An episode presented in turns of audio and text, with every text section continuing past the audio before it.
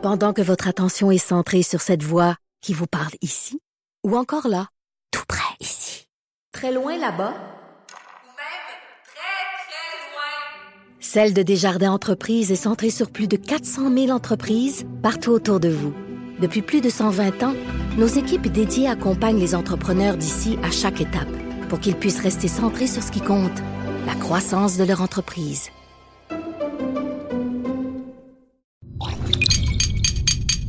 Cube Radio.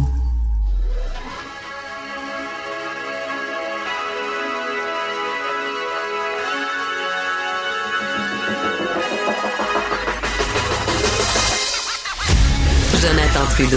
Joe, Trudeau et Maude Boutet. Franchement dit. Cube, Cube Radio.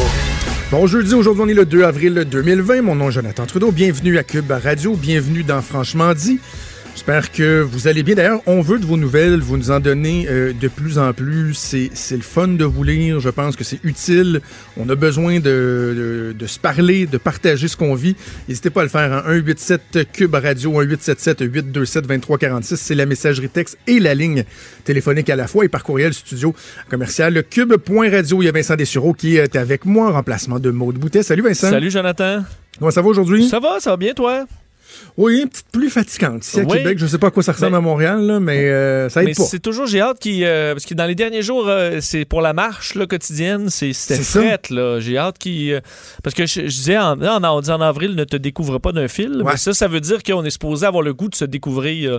mais là, pas ces temps-ci. J'ai hâte qu'il fasse beau ça. au moins qu'on ait un peu de ça. Non, non, hier, j'ai été prendre une, une petite marche. D'ailleurs, c'est drôle parce que je marche plus que je n'ai jamais marché. J'ai mal au, j'ai mal aux hanches. J'ai mal aux t'es hanches puis aux genoux. les cuisses? Euh, non, les cuisses, ça va? parce que j'ai des jeans. Fait que c'est pas comme quand tu marches dans le sud, là, tu t'as chaud, mais euh, je devrais avoir des meilleurs souliers, là, parce que je marche, ça me fait mal aux genoux, ça me fait mal aux, aux hanches. D'ailleurs, euh, je suis un fidèle auditeur euh, de votre show euh, à Mario et toi. C'est comme mon, mon temps où je vais marcher, puis là, je me dis, je vais Ouais. écouter la musique pour décrocher.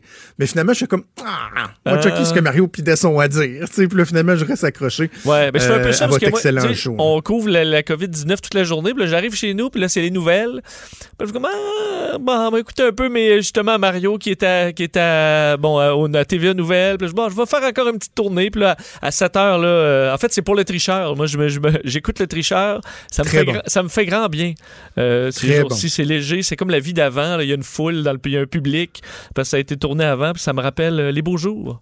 Moi, je suis en train de dévorer une série euh, télé qui est disponible sur euh, Amazon Prime, Fleabag. Ouais. que j'ai découvert un peu sur le tard, là, euh, des, des, des épisodes de 20, 25 minutes.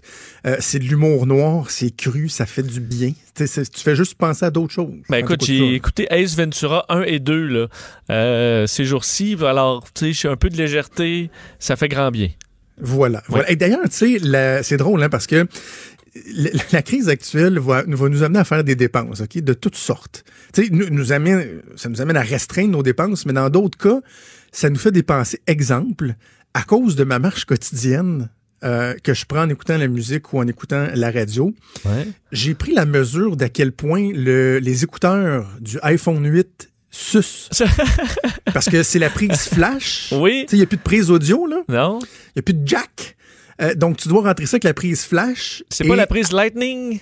Le lightning, oui, c'est ça, Ouais. le flash lightning. De- dans le trou du chargeur. là. Et euh, à peu près à toutes les 28 pas, ça se défait un petit peu, puis là, je perds. Ah ouais? OK, Là, faut ça s'en vient slack un peu, là.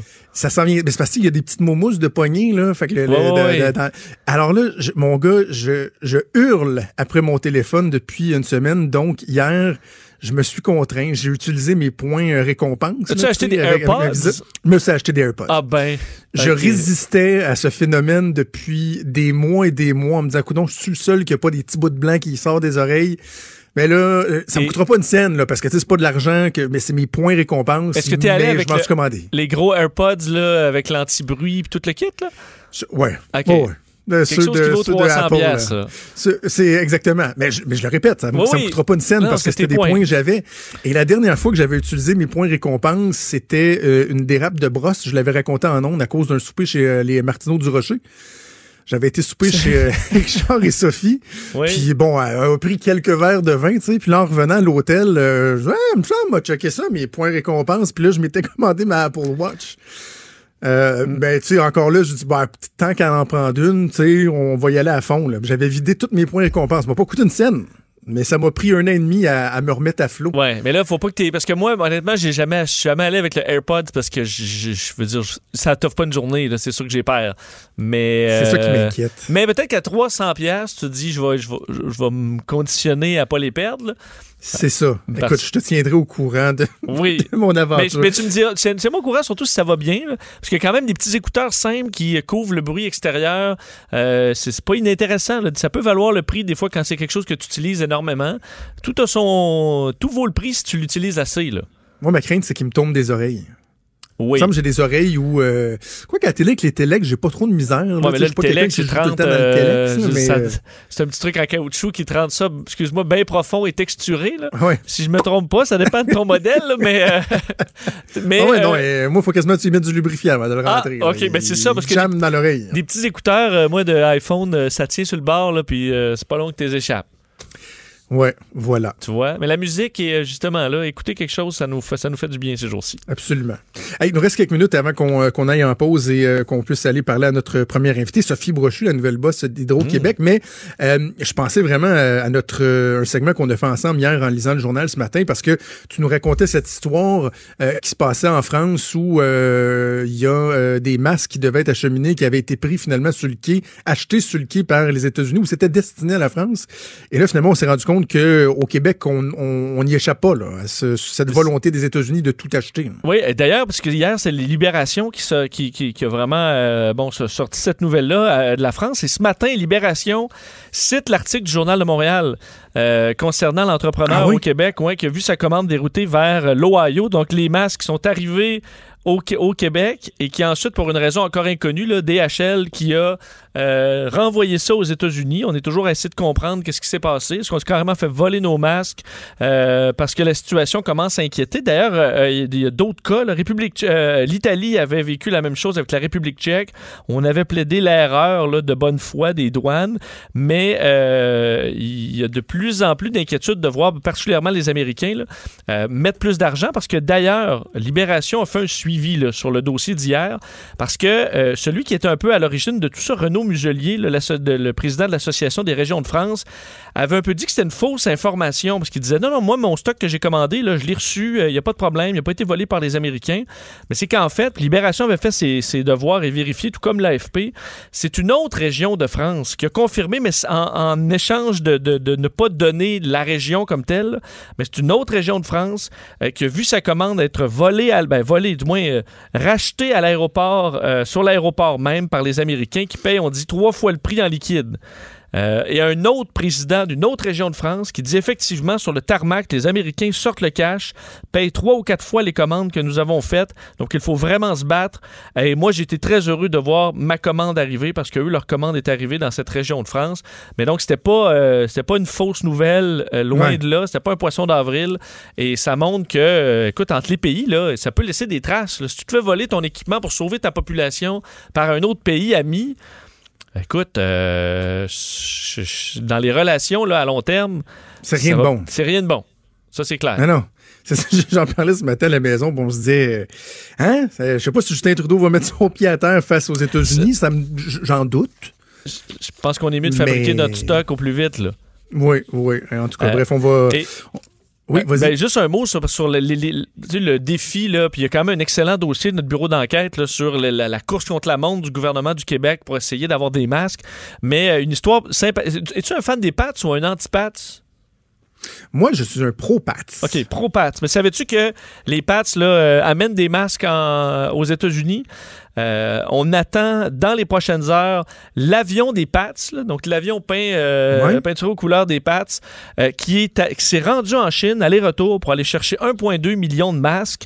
L'histoire est quand même intéressante, là, c'est que au Massachusetts, on manque de masques, là, comme à bien des endroits à travers le monde, et le, le- le- un des patrons des, Pats- des, des Pats, Jonathan Kraft, Oui. Bon, Jonathan Kraft, lui, est sur le conseil du. Celui qui aime les salons de massage. Ben, c'est lui, ça. C'est lui, ça? Ben oui. Ah oui, ok. Bon, Ben c'est lui. Bon, parfait. Ben lui, il n'est pas seulement dans les salons de massage, il est aussi sur le conseil de l'hôpital général du Massachusetts et dans le même meeting que les. Parce que les- c'est son fils, c'est le fils de Monsieur Kraft. Ah, OK. si je me trompe pas. Bon, tu vois. En tout cas, En tout cas, bref, c'est la famille Kraft. Oui, c'est Jonathan, lui, c'est le CEO le- de- des Patriots et euh, il est sur le conseil. Alors, on discutait là, de. Là, on vient de commander 1,7 million de masques N95, mais on ne sait pas comment aller les chercher. Et Jonathan Kraft a dit ben moi, j'ai l'avion des Pats, on pourrait l'envoyer. Et là, on se lance dans des journées, là, on dit la paperasse que ça prend pour envoyer euh, un équipage en Chine. Ça te prend d'un, il faut que l'équipage ne, sorte pas de l'avion, parce que sinon, c'est 14 jours euh, pris en Chine. Euh, ça prend des visas expédiés. C'est vraiment, on dit, là, il faut passer à travers énormément d'étapes très rapidement. Et l'avion a décollé, donc, hier, s'est rendu en Chine. On pu prendre 1,2 des 1,7 millions de masques dans le Boeing 767 des Pats, qui est en vol présentement de retour vers le Massachusetts. Wow. La, les- la famille Kraft a payé la moitié des masques, c'est à peu près 2 millions de dollars. Et euh, 300 000 de ces masques s'en vont directement à New York, là, au cœur de l'é- de l'épicentre. Et le reste sera dans des réserves stratégiques pour l'État du Massachusetts. Alors, au moins, une équipe qui, qui s'est- mis, euh, disons, les mains à la pâte pour essayer d'amener un peu euh, de masques au pays. Alors, bravo aux Pats qui sont euh, qui, euh, qui travaillent pas, mais au moins qui donnent un coup de main. Go, Pats, go. Justement, parlant de l'approvisionnement, je sais, puis on, en parle dans le journal ce matin, là, tu, le- tu as fait référence, euh, la course contre la montre, des gens qui tentent d'aider. Il y en a qui disent, ouais, mais le gouvernement, là, on, nous autres, on a des ressources, mais on dirait qu'ils nous écoutent pas. Euh, il faut continuer à faire pression. Juste un- un petit message, il y a un auditeur qui, qui vient de nous écrire sur, euh, sur la messagerie texte qui, qui est fâché après moi parce que il m'a écrit sur la messagerie texte dire que lui, il avait des contacts et tout ça. Moi, j'ai essayé de relayer l'information, mais tu sais, c'est pas moi qui vais les acheter les masques. Là. Je veux dire, moi, je suis pas, je suis pas un acheteur de masques. Là. Je peux pas. Moi, je, je peux me faire le- la courroie de transmission. Je Oui. peux véhiculer le fait que les autorités écoutent pas des gens qui lèvent la main puis qui disent on peut vous aider. Mais malheureusement, je, je peux pas aller les acheter les masques. Là. Donc, tu sais, je trouve ça un peu ordinaire de me dire t'as pas le droit de chialer que ta blonde n'a pas de masque quand tu m'aides pas euh, à fournir des Non, masques au Québec. Ce serait me mettre une grosse responsabilité, je pense, sur, sur les épaules. Mais si vous avez des contacts avec des gens puis que les gens Mais- vous répondent pas, euh, on va le dire. On va le dire fort, fort, fort. Là, Oui, surtout que moi, je, je pense pas, il y en a là, qui ont effectivement. Mais moi, j'ai un contact. Là, le gouvernement, ils, en- ils sont là-dessus. là. Le problème, c'est pas d'avoir des masques dans trois semaines, un mois. là. Le problème, c'est d'avoir des masques la semaine prochaine. Et Exact. ça, ça peut être difficile. Même ceux qui ont des bons contacts, c'est parce que vous allez-vous trouver un moyen d'envoyer un avion là. Euh, les camions sont pris dans des bouchons pour euh, se rendre aux avions. C'est, on le dit là, l'État du Massachusetts, ça leur a pris quatre jours de gérer toute la, la paperasse à une vitesse record. Donc quelqu'un qui dit ah moi, moi, j'ai un contact, ben oui parfait, mais envoie l'avion. Puis tu sais, je comprends qu'ils ont une liste de, de, de ces contacts-là, le gouvernement du Québec, puis ils font tout ce qu'ils peuvent. Faut pas penser qu'ils qu'ils font juste se jeter les courriels. Euh, Il Voilà. y a des gens à temps plein qui sont là-dessus. Voilà, donc 187 Cube Radio, 1-877-827-2346. Si vous voulez nous parler, nous envoyer euh, des messages. Je voulais juste vous dire qu'on a eu une nouvelle de dernière heure au, cours, euh, au cours des dernières minutes. Le maire euh, de l'ancienne Lorette, Émile Loranger, qui était à la tête de la ville depuis des décennies, qui est mort subitement au cours de la nuit. On parle de, de problèmes cardiaques. On va parler avec Karine Gagnon du Journal de Québec un peu plus tard dans l'émission. Alors voilà, on va faire une première pause et on revient. Bougez pas. Pendant que votre attention est centrée sur cette voix qui vous parle ici, ou encore là, tout près ici, très loin là-bas, Ou même très, très loin. Celle de Desjardins Entreprises est centrée sur plus de 400 000 entreprises partout autour de vous.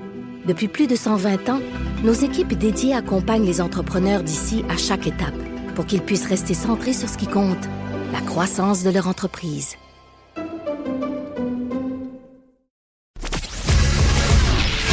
Il est franc et nuancé. Jonathan Trudeau. La politique lui coule dans les veines. Vous écoutez Franchement dit. Malgré la crise actuelle, le gouvernement du Québec doit veiller aux affaires euh, de l'État, notamment lorsqu'on parle de combler un poste aussi important que celui euh, que la direction d'Hydro-Québec. Ben, il fallait procéder. C'est ce qui a été fait hier. Sophie Brochu, l'ancienne patronne de d'Énergir, connue jadis sous le nom de Gaz Métro, qui devient la, nouvelle PDG d'Hydro-Québec. On va aller la rejoindre au bout du fil. Madame Brochu, bonjour. Bonjour, M. Trudeau. Eh, J'ai envie tout d'abord de vous offrir mes félicitations, mais en même temps, je sais qu'il y a bien des gens qui vont se dire, mais est-ce qu'elle est tombée sur la tête d'accepter un poste comme celui-là dans un, dans un contexte aussi euh, difficile que, que, celui qu'on connaît? M. Trudeau, écoutez, d'abord, je vous remercie pour vos félicitations. Et puis, euh, non, au contraire, je suis pas tombée sur la tête. Euh, je prends, je prends la pleine mesure du défi qui, qui est le mien, qui est le nôtre au Québec collectivement, qui est celui d'Hydro-Québec. Et je le fais avec lucidité, humilité, détermination. et euh, je pouvais pas euh, ne pas euh, répondre à l'appel et, et faire comme tout le monde présentement, là, mettre l'épaule à la roue euh, de l'économie du Québec. Parce qu'on comprend, Mme Brochu, que le contexte actuel y est pour beaucoup dans votre dans votre décision, parce que vous avez quitté Énergir euh, à la fin de l'année, ça fait quelques mois à peine. Vous sembliez euh, bien déterminé à aller vous occuper de votre jardin, comme vous le disiez. Votre nom qui a circulé si souvent au niveau politique, au niveau de la caisse de dépôt, de plein d'autres responsabilités. En quoi le, le contexte actuel a fait en sorte que vous vous êtes dit oui, je dois y aller? Ben, le, le contexte actuel fait en sorte que, comme je le disais, on doit tous mettre notre épaule à la roue. Et euh, j'ai déjà dit par le passé, quand on m'avait offert euh, le poste euh, il y a cinq ans déjà, euh, que je trouvais qu'Hydro-Québec, c'était une des plus belles entreprises énergétiques au monde. À l'époque, j'avais décliné parce que j'étais à la direction d'énergie, on réalisait notre plan stratégique et euh, le timing n'était pas bon. Euh, quand j'ai pris ma retraite euh, d'énergie, il y avait, euh, il y avait aucunement question, il était aucunement question que je m'en aille chez Hydro-Québec. J'avais des plans de, de sabbatique pour au moins 12 mois. Je voulais prendre du recul. J'envisageais enseigner. Mais quand Eric a quitté ses fonctions et que quelques jours après, euh, c'est mis à débouler notre économie mondiale, je trouve que je siège à la, à la Banque de Montréal, je voyais ce qui s'en venait, puis je me suis dit, je peux pas rester euh, là, puis comme je disais à vos collègues, regarder pousser mes choux dans mon potager. Là. Euh, donc, le contexte y est pour beaucoup. Évidemment, l'organisation, fondamentalement, y est pour beaucoup, mais le contexte a été une bougie d'allumage, là, pour pas faire de jeu de mots, euh, pour me lancer à ce, à ce moment-ci dans ce magnifique défi, très grand, mais tellement important. Euh, parmi les qualités que les gens vous reconnaissent, Madame Brochu, il y a votre côté très, très, très humain. Il y a vos qualités euh, d'affaires, de, de de visionnaire, mais le côté humain, notamment, je pense à, vos implications au niveau euh, communautaire, autant au- auprès des femmes d'affaires que des femmes qui sont dans, dans le besoin. C'est quelque chose qui vous tient à cœur. Et là, on est dans une période où il y a bien des gens qui se posent des questions quant à la précarité financière des Québécois. Est-ce que ça, vous, l'avez en tête en amorçant votre, nouveau mandat que, par exemple, la facture de- pour bien des Québécois, c'est une dépense euh, qui est importante et qu'on devrait être très prudent dans notre approche euh, face à ça? Ben, vous avez tout à fait raison. Euh, Il va falloir être prudent. Vous savez, Hydro-Québec, c'est un service public. Et moi, j'aime la notion de service public. Un service public, ben, c'est là pour servir la société. Euh, vous le savez, euh, euh, Hydro a déjà déployé des mesures pour euh, aider sa clientèle qui a de la difficulté à payer ses factures. Il n'y aura pas de pénalité pour ceux qui vont payer plus tard. Il n'y a personne qui est interrompu s'ils sont pas capables de, de payer leurs factures. Euh, la non-interruption qui d'habitude cesse le 31 mars va se poursuivre là, le temps qu'on aura besoin. Il n'y a pas de doute qu'on a euh, autant de cœur que d'intérêt financier pour notre actionnaire, mais on a le cœur pour notre clientèle. Et Hydro-Québec va continuer de jouer son rôle comme levier économique, mais aussi comme levier social pour notre euh, notre euh, notre État. Bon, j'ai vu des gens, on voit toutes sortes de suggestions passer. Certains disent, euh, ben, peut-être qu'Hydro-Québec devrait rendre euh, gratuite l'électricité pour euh, un mois ou annuler les, les dettes que des gens auront. Est-ce que est-ce qu'on serait prêt à aller jusque-là ou c'est c'est quand même quelque chose de, de, de, de, de- trop important à, à exiger?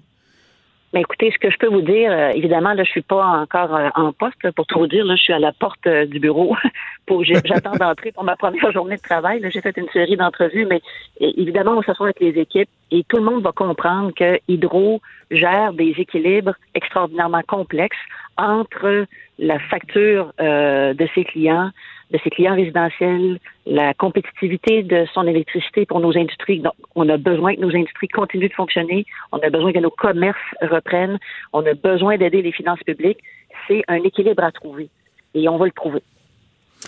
En janvier 2018, il y a un peu plus de deux ans de ça, votre prédécesseur Éric Martel nous avait présenté le concept de spirale de la mort, qui n'était pas euh, nécessairement connu euh, au Québec. Donc le fait que plus euh, plus on avançait avec les nouvelles technologies, les gens euh, euh, seraient amenés à autoproduire leur, leur électricité, faisant en sorte que la demande serait moins importante, donc les tarifs qui pourraient euh, augmenter. Et je me posais la question, Mme Brochu, ce matin, est-ce qu'on pourrait pas assister à une espèce d'accélération de, de ce phénomène-là?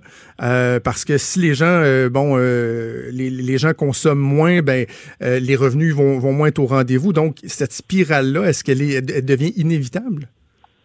Mais moi, je pense qu'il y a des moyens. En fait, la spirale, ce que, ce que M. Martel évoquait comme étant une spirale euh, de la mort tarifaire, là, elle survient quand on fait rien. Or, Hydro-Québec a commencé à bouger, puis peut aller encore plus loin dans ce qu'elle est en train de faire. Euh, je tire expérience de ce que j'ai fait dans ma vie passée euh, en travaillant avec les gens du Vermont. où l'entité euh, publique, l'utilité publique travaille avec ses clients, avec les nouveaux outils pour les mettre au service de la collectivité plutôt que de les déployer strictement euh, en réponse à un besoin d'un client individuel. Il y a beaucoup de façons euh, de, de, de, travailler de manière positive avec les nouvelles technologies. La spirale de la mort arrive quand on ne fait rien. Hydro-Québec Hmm. est innovante et elle va prendre ce défi-là à bras-le-corps pour le bénéfice de tous. Dans les plans de développement d'Hydro-Québec, on comprend que le, commerce avec l'étranger était fort important. Bon, évidemment, il y a François Legault qui pense sans cesse de, sa volonté que le Québec soit la batterie de l'Amérique du Nord. Et là, bien des gens remettent carrément en question les concepts de, globalisation, de mondialisation. Est-ce que vous craignez qu'on assiste à une espèce de, repli des pays avec qui le, Québec euh, fait affaire, des gens qui vont vouloir produire, par exemple, eux-mêmes leur, élect leur électricité, qu'on pourrait euh, en venir à perdre des opportunités? Ben moi, en fait, je pense que d'abord, on ne sait pas de quoi demain va être fait. Là, il faut avoir beaucoup d'humilité, mais on peut penser que socialement, puis au niveau de, de, de la planète, il va y avoir deux grandes mouvances qui vont être très polarisantes. Une mouvance du on se replie complètement sur soi, on est complètement en autarcie. Ça, c'est mmh. légitime. Puis à certains égards, ça peut être souhaitable dans certaines sphères. Il va y avoir une autre mouvance où les gens vont dire plus que jamais, il faut faire des partenariats il faut s'appuyer sur les forces de chacun de nous entre voisins. On peut penser à nos États euh, du nord-est américain, on peut penser aux provinces canadiennes pour dire, OK, maintenant, comment on relève ce défi-là ensemble? Et plutôt que de, de travailler chacun dans notre coin, comment peut-on mettre ensemble nos forces vives? Et moi, je pense que de cette philosophie-là va naître des opportunités, on aide des opportunités. Et euh, on va être là pour y réfléchir, les susciter et travailler en partenariat avec toutes nos parties prenantes, que ce soit au sein du Québec ou avec nos voisins. Avant qu'on cesse, Mme Brochu, il y avait un sondage récent qui apprenait, là, qui nous apprenait qu'il y a quoi, à peine 52% des employés d'Hydro-Québec qui, euh, qui jugeaient que la haute direction se préoccupait du bien-être des employés. On est dans un contexte qui, qui exige une mobilisation là, euh, euh, sans borne de, des employés. J'imagine que ça va faire partie de vos préoccupations, ça aussi. Oui, absolument. Puis d'ailleurs, aujourd'hui, je vais m'adresser à tout le monde. Euh, moi, je peux vous dire que ce que j'ai, ce que j'ai entendu de mes collègues euh, au cours des dernières heures, euh, quand les gens me parlent de leur équipe, ils en parlent avec beaucoup d'empathie. Euh, à nous de, de, de, d'être encore plus à l'écoute de nos équipes. je vais y travailler personnellement et on peut, on ne peut pas travailler avec l'extérieur si on ne prend pas soin de notre monde à l'interne. Je sais que l'équipe en place en prend soin. On va toujours faire mieux. Il y a place à amélioration, je suis certaine. Je vais mettre ma petite épaule euh, à la roue. Madame Brochon, on vous souhaite la meilleure des chances pour euh, votre défi. On va vous laisser euh, aller trouver votre bureau, voir où il se situe et rencontrer vos, euh, vos nouveaux employés. C'est vraiment apprécié que vous ayez, vous ayez pris le temps de nous parler aujourd'hui. Ça me fait plaisir et je dis à tous vos auditeurs de suivre les consignes et de prendre soin d'eux. Merci, M. Trudeau. Absolument. Merci. Sophie Brochu, nouvelle PDG d'Hydro-Québec. Bougez pas, on fait une pause, on vient. Pendant que votre attention est centrée sur cette voix qui vous parle ici, ou encore là, tout près ici, très loin là-bas, ou même très, très loin, Celle de Desjardins Entreprises est centrée sur plus de 400 000 entreprises partout autour de vous.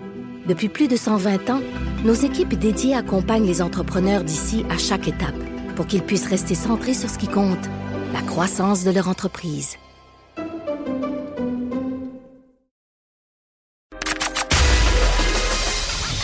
Des débats, des commentaires, des opinions.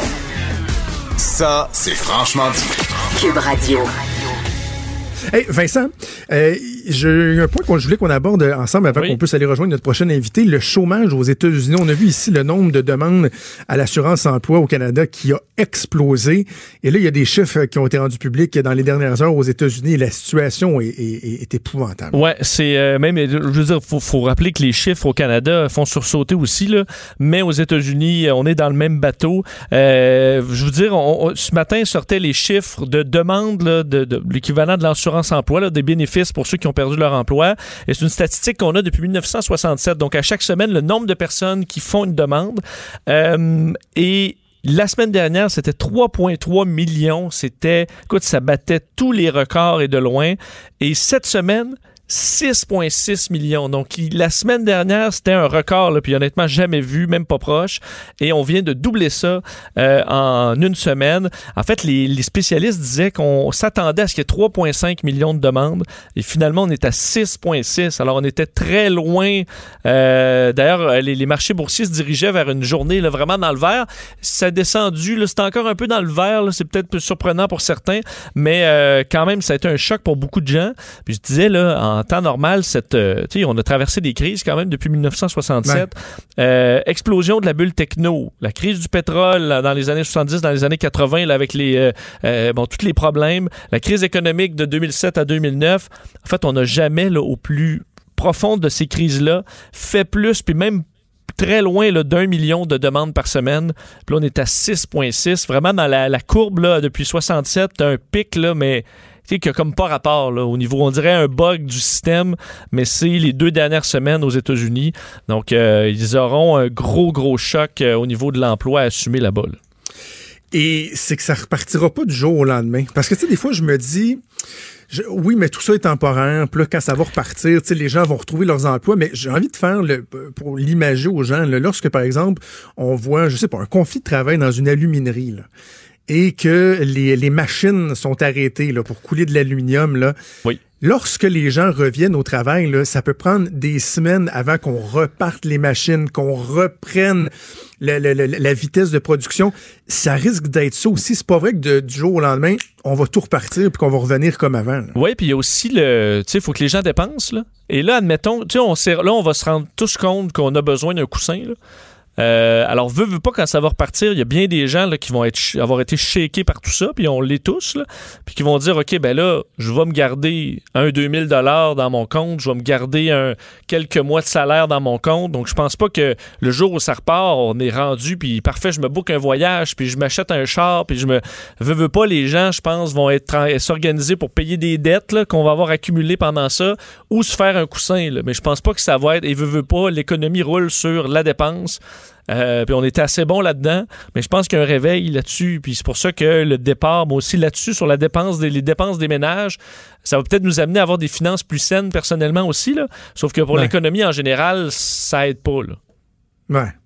Genre de, si on essaie d'être euh, d'être optimiste là, juste un instant là, Oui. euh, au travers ce, ce, ce dégât de nouvelles euh, euh, négatives, moi j'ai vraiment hâte de voir ce qui va changer, notamment au niveau des technologies suite à ce qu'on vient de vivre. Parce que j'en avais parlé il y a quelques semaines de ça, là, que ce soit les, les grandes guerres, l'exploration spatiale, euh, mettons la Formule 1 aussi, des trucs. Il y, a des- il y a des événements où il y a des aspects qui viennent pousser, accélérer euh, le développement de certaines technologies. Puis, tu sais, je pense à notre façon de consommer le sport, la culture, euh, les outils pour le télétravail, etc. Assurément, là, ça, on va voir euh, une émergence de nouvelles technologies, de, choses qu'on n'avait pas prévues, en tout cas pas si rapidement. J'ai hâte de voir ça. Ben, tu sais, la Deuxième Guerre mondiale, pour moi qui est en aviation, là, en quatre ans, le monde est passé de avions rudimentaires à hélice à des jets supersoniques. Là. Euh, en raison de cette course à l'armement. Puis là, c'est un peu ce qu'on vit, mais au niveau de la santé, parce que Daniel Mécan, entre autres, hier ou avant-hier, disait, euh, tu sais, là, on a 30 ah, il y avait du télé, de la télémédecine, il n'y en avait presque pas là, au, au- au Québec. Euh, il dit, il y a 30% des médecins omnipraticiens qui, en 10 jours, ont trouvé des options maintenant qui permettent de consulter son médecin euh, donc à distance. Ben Et oui. ça, ça va rester là. Alors, pour désengorger, entre autres, notre système, trouver des façons de faire, d'aller voir son médecin là, pour bien des problèmes. Je sais qu'il y a déjà des dermatologues qui le faisaient, là, mais je veux dire, t'envoies à un médecin là, une photo là, de, ton, de tes boutons là, de proche avec ton téléphone qui prend des photos à 14 mégapixels. Tu y envoies ça. Il il y a une maudite bonne idée, c'est quoi, là? Et, et là, peut-être, peut-être des gens qui nous entendent qui disent, ouais, mais là, en même temps, Skype, FaceTime, c'est pas nouveau, mais dans, euh, dans, dans le genre d'application là, qui, euh, qui commence à, à se partager de plus en plus dans la communauté médicale, c'est que non seulement, oui, tu as la vidéo, mais tu as la gestion du trafic. là. Tu sais, la personne, mettons, elle va être dans le, en rang, en line-up, euh, elle va avoir écrit euh, ses coordonnées, puis bon, le médecin va savoir il y a tant de personnes en attente, après ça, telle personne, telle personne peut prioriser. Donc, euh, il y a ça qui va être euh, bien, bien, bien intéressant. Donc, je pense que ça va nous donner un coup de main quand même sur le, le- le- le futur et le télétravail aussi. Je pense qu'il y a bien des, des boss pour qui c'est impensable que leurs employés soient pas dans le bureau, qui maintenant vont dire, ben ça marche finalement. Hey Vincent, on va aller faire un, petit saut du côté de la Chine. On s'en va quand même euh, pas mal loin pour savoir euh, comment ça s'est passé là-bas, comment ça se passe en ce moment. On a la chance de s'entretenir avec Carl Bro, qui est un ingénieur canadien basé à Shanghai. Il est le PDG de Simon Group, un groupe de, sociétés euh, canadiennes et chinoises euh, qui œuvrent dans les secteurs de la fabrication du, euh, du divertissement. On va aller le rejoindre là-bas à Shanghai. Monsieur Bro, bonjour. Oui, bonjour. Dites-moi, on a l'impression ici qu'on est euh, on est quelques semaines en retard sur euh, sur la Chine. Euh, le pic, le fameux pic ici, on l'a pas encore connu. On l'anticipe au cours des prochaines semaines. On a l'impression que le plus gros de la crise est derrière vous en Chine. Est-ce qu'on se trompe en disant ça ou c'est le sentiment que vous avez là-bas sur place? Moi, je pense que c'est vraiment le sentiment que j'ai en étant ici. Moi, je suis à Shanghai. Dans le fond, peut-être d'autres régions de la Chine, ça peut être différent, mais ici, là, ici, le gros, je dirais, l'angoisse puis le stress, là, on l'a vécu dans le coin. Le premier cas, c'était le 19 janvier. Fait que dans le coin du 20 au 25 janvier. Puis on est assez loin de Wuhan. Tu sais, Wuhan, c'est à 800 km d'ici, là. Ça fait Ok. que- mais le premier cas ici, c'était fin janvier. Fait que nous, c'est, ça fait que ça fait à peu près deux mois, je dirais, qu'on était dans la situation à peu près qui se compare peut-être à ce que le Québec vit aujourd'hui. Là. Comment ça se déroule en ce moment? Est-ce que vous pouvez aller dans, les rues comme euh, comme vous le voulez? Est-ce que les commerces ont repris? Est-ce que tout ça est graduel? Comment ça se passe? Ouais, je te dirais que si à Shanghai, tout est à peu près, c'est dur à dire précis, mais genre 80% à la normale. Ça fait qu'on peut aller on peut certainement aller dans les restaurants. Euh, les restaurants sont pas le plein, mais en tout cas plus que 50 Les centres d'achat, euh, mettons, euh, le bureau, on est tous retournés au bureau parce qu'on on n'était pas au bureau, nous autres ici, là, dans le fond, un peu comme vous avez au Québec. Là où c'est différent, là où, là où c'est pas encore revenu à la normale, c'est les spectacles. Fait qu'il n'y a pas encore de spectacle ici euh, à Shanghai. Le transport international, mettons, si on veut voler à l'extérieur, mais ça, c'est la même chose au Québec. Là, mais tu sais, il y a encore euh, cette partie-là, dans le fond, qui est, d'après moi, ça va peut-être encore prendre un mot ou deux, là. Mais mettons, dans le petit train-train quotidien, de se lever le matin, de prendre son café, d'aller au bureau, de prendre une marche dans le parc, tout ça, là, je dirais que c'est essentiellement revenu à la normale. Comment ça se vit, euh, Monsieur Bro, en ce moment? Parce que, tu sais, on parle à des gens, puis on, le ressent tous, on se dit, mais le retour à la normale, comment il va se faire? Tu sais, ne serait-ce que la méfiance envers tout un chacun, quelqu'un qui tousse, on a l'impression que même si à un moment donné, on va reprendre de l'activité, il y a quelque chose qui, qui est comme changé, puis on se demande si c'est en permanence. Ça, ça, ça se passe comment de, de, de, de votre côté, dans la société, dans la vie en- en société? Ben, tu sais, si on, moi, je te dirais que si tu m'avais posé la question il y a un mois à peu près, moi, je me dirais, je me disais, euh, quand on va revenir, quand ça va revenir à la normale, ça sera jamais, ça sera plus jamais pareil. Ouais. Tu sais, euh, on va justement être plus méfiant. Mais on dirait que quand tu es vraiment arrivé, là, là, là, tout ce que ça nous tente vraiment, c'est de retourner à la vraie normale, retourner à comme on était avant. Tu sais, on a, on, on va dans, tu sais, c'est comme, c'est pas vraiment le sentiment qu'on a. Je pense qu'il y a quand même des apprentissages, parce que moi, je suis en- je suis en affaires, là. Il y a quand même des apprentissages d'affaires que j'ai fait, là, dans le fond, des choses que je vais faire un peu différemment, être plus prudent sur euh, des affaires évidentes, mais des dépenses, tout ça. Mais je dirais au niveau de la, moi, tout ce que ça me tente, là, c'est de, le plus vite possible de retourner, au cinéma, de faire mettre mon petit jogging sur le bord du, du, du fleuve, puis de, de retrouver un- de retrouver une vie normale, là. Je- j'ai pas le sentiment, sincèrement, que moi, je, je- que, que c'est bien différent de où j'étais, mettons, il y a un an. C'est ça la vie que je veux avoir.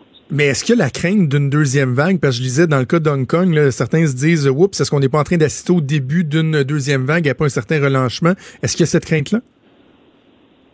Oui, vraiment. Nous, ici, maintenant, si tu lis les journaux ou si tu écoutes les médias ici euh, à Shanghai, c'est de ça qui parle. C'est de dire, là, il y a une crainte, dans- il y a une grosse crainte, mais ça fait déjà deux, trois semaines, dans le fond, que c'est comme la, une de l'actualité. Là. Fait que euh, il y a beaucoup, de- il y a des grosses mesures qui ont été mises en place à l'aéroport à Shanghai, par exemple. Moi, je suis à Shanghai. Ça fait que, tu sais, mettons, si tu arrives de l'étranger, surtout sur des pays ciblés, mais là, t'es mis, ben, déjà, ils mesurent ta température, il y a certains tests, j'ai pas tout le détail, là, mais t'es- ils sont comme mis dans une petite zone. Évidemment, si tu as ta température ou s'il y a d'autres gens qui étaient malades dans ton entourage autour de l'avion, ben là, tu es mis un genre de quarantaine. là. Donc, c'est très, très strict. Mais, mais puis, mais des nouveaux cas comme tels ici à Shanghai, là, qui, qui sont les, dans les, dans les, dans la dernière semaine ou deux, c'est tous des gens qui sont arrivés à l'aéroport puis ont tous été immédiatement mis en quarantaine. Donc, euh, je pense que le risque de genre de rebound, là, il est pas très grand. La clé de la réussite, si on veut, je le dis entre guillemets, de, la Chine, d'avoir réussi à, passer au travers euh, du, euh, du pic, du sommet, euh, relativement rapidement, j'imagine qu'il y a la discipline des gens qui a été pour beaucoup. Quand vous comparez, parce que j'imagine que vous suivez ce qui se passe chez nous au Québec, quand vous comparez ce qu'on a mis en place, le, le respect de ce qui est mis en place au Québec versus ce qui s'est fait en Chine, quelle, quelle différence vous y voyez? Euh, c'est difficile pour moi de comparer parce que oui, je lis les journaux, euh, tu sais, les journaux, je veux dire, je regarde un peu les sites d'actualité euh, du Québec. C'est difficile au moins, pour moi de comparer les deux. C'est sûr, c'est sûr qu'ici, ça a changé vite parce que quand ça a rentré au début, en fait, on était plus dans le noir. Tu sais, on, on savait pas ce qui nous frappait. Il y avait cette affaire bizarre là qui avait sorti à Wuhan, puis là, le monde mourait dans les hôpitaux. Fait que là, tout arrête ici. Fait que c'était, différent. Là. Fait que avait euh, on, on voulait, ça nous tendait vraiment, vraiment pas de sortir. Mais remarque, c'est peut-être un peu proche de ce que vous avez au Québec actuellement. Mais je dois dire, là, parce qu'on a quand même un bureau aussi à Montréal, là, le feeling que j'ai, c'est qu'il n'y a pas grande différence. Moi, je pense que les gens au Québec sont aussi, prennent ça aussi au sérieux, ils, ont- ils sont aussi craintifs, dans le fond, aussi jusqu'à un certain point, euh, un peu, euh, un peu angoissés, là, que ce que nous, on a pu, vivre à, fin janvier. Puis, euh, tu sais, je veux dire, c'est, chacun pour soi, là, tu sais. Je pense que les gens comprennent qu'il, faut protéger leur famille, euh, puis que, tu sais, de respecter, dans le fond, le plus possible les consignes de, qui sont données par le gouvernement pour la, pour la distanciation sociale. Je pense que c'est, euh, Ouais. c'est à peu près pareil. On a l'impression, M. Bro, ici comme, euh, comme ailleurs, particulièrement de l'autre côté de la frontière aux États-Unis, qu'il y a, il y a un doigt accusateur là, qui pointe euh, la Chine par rapport ben, au, euh, à au départ là, de cette, de cette pandémie-là. Bon, certains vont parler des, euh, des risques au niveau sanitaire, le manque d'hygiène, euh, l'opacité du gouvernement. Est-ce que ça, les, les gens euh, avec qui vous faites affaire, est-ce qu'ils le, le ressentent que la Chine est pointée du doigt? Puis comment vous, vous voyez ça? C'est difficile pour moi de rentrer. Mettons, c'est, une, moi, je le vois aussi dans les médias, dans le fond, cette question-là de, de, de doigt accusateur. C'est dur à dire. Moi, je je sais pas. Moi, je peux juste témoigner, témoigner de mon petit, euh, de ma petite routine de vie que j'ai ici à Shanghai, là, à savoir, mettons, s'il y a eu. Mais si je parle, mettons, sincèrement de moi-même, tu sais, de, de, de ce qui s'est passé à Wuhan au début, je peux imaginer que c'était plus difficile pour eux quand ils ont eu les premiers cas d'être capables de. Ils pouvaient probablement pas se douter que ça allait devenir un, un cas, tu sais, ce que c'est maintenant devenu aujourd'hui, que c'est plus facile à savoir avec la rétrospective d'avoir plusieurs mois. Euh, moi, moi, je peux quand même dire quelque chose qui peut-être intéressant. Je ne sais pas à quel point les gens le réalisent, mais tu sais, la Chine, c'est grand. Là. Shanghai, nous, on a 25 millions d'habitants. tu sais. Ouais. Fait que, puis quand même, mettons, entre Shanghai puis Wuhan, OK, qui est, qui est une ville, qui est quand même une grosse ville, mais en termes en termes relatifs chinois, c'est un peu une ville secondaire. Là, c'est pas c'est pas une ville de premier niveau comme Beijing Mhm. ou Shanghai. Ben, quand quand le, le mettons ici, ça a été considéré, le maire de Shanghai, c'est un peu un champion, là, comme vous allez avoir des champions aussi au Québec, c'est sûr, vous en avez déjà des Ouais. gens qui, qui ont vraiment du leadership, qui ont pris la place, qui, qui, qui, qui- à qui les gens font confiance. Ça ici, pour nous, c'était le maire de Shanghai, OK? Fait que là, lui, dans le fond, il a mis en place des choses, il- on sentait qu'il était honnête, il, par- il était ouvert, euh, il, il- mettait des choses en place pour essayer de contrôler l'épidémie. Puis, qu'est-ce qui est arrivé? C'est que rapidement, dans le fond, ça a presque jamais parti d'épidémie à Shanghai. C'est, ça a été contenu presque du début. Puis, euh, ben, là, ça fait quand même, je pense, une ou deux semaines qu'il n'y a aucun cas. Mais ce qui est intéressant, c'est que, genre, trois ou quatre semaines après que, après, après, dans le fond, qu'on a tous réalisé que Shanghai était vraiment sous contrôle, le maire de Shanghai, il a été délégué pour devenir en charge de la région de Wuhan. Le le, le, les gens, les politiciens qui étaient là-bas, ils ont été, en guillemets, euh, je sais pas, je sais pas s'ils ont été tassés, là. En tout cas, le, Ah, le maire oui. de Shanghai est devenu responsable de, de cette zone-là.